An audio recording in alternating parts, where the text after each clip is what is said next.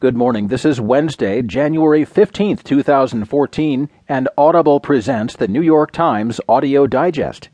Here's what's making news on today's front page NSA devises pathway into computers. Obama to place some restraints on surveillance, and Trade Pact exposes rift over environment.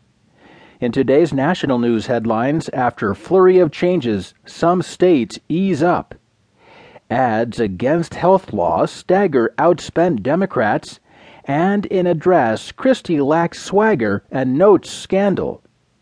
In today's business headlines, the Dow was up nearly 116 points yesterday, but the Nasdaq was down 70. Rebuffing the FCC, court allows streaming deals.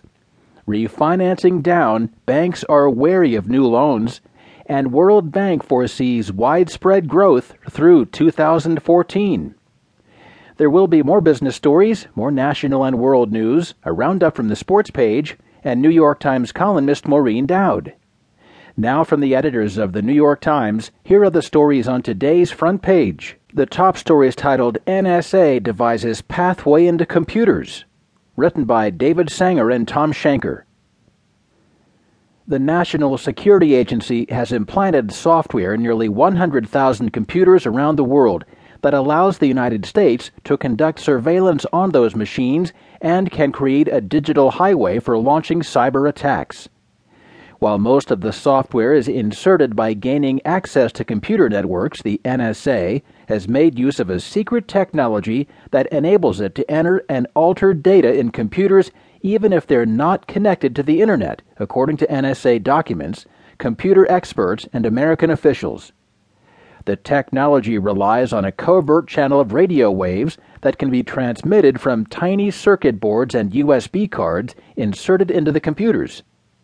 The radio frequency technology has helped solve one of the biggest problems facing American intelligence agencies getting into computers that adversaries and some American partners have tried to make impervious to spying or cyber attack.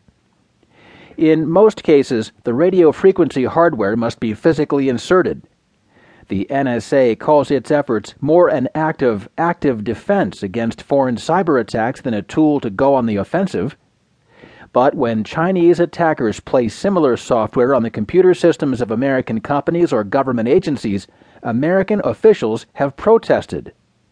Among the most frequent targets of the NSA and its Pentagon partner, United States Cyber Command, have been units of the Chinese Army, which the United States has accused of launching regular digital probes and attacks on American industrial and military targets.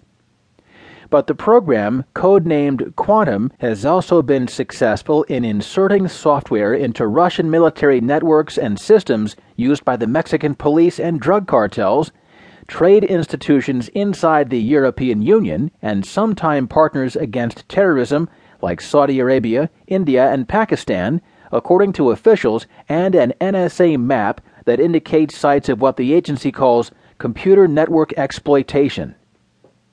What's new here is the scale and the sophistication of the intelligence agency's ability to get into computers and networks to which no one has ever had access before, said James Andrew Lewis, the cybersecurity expert at the Center for Strategic and International Studies in Washington.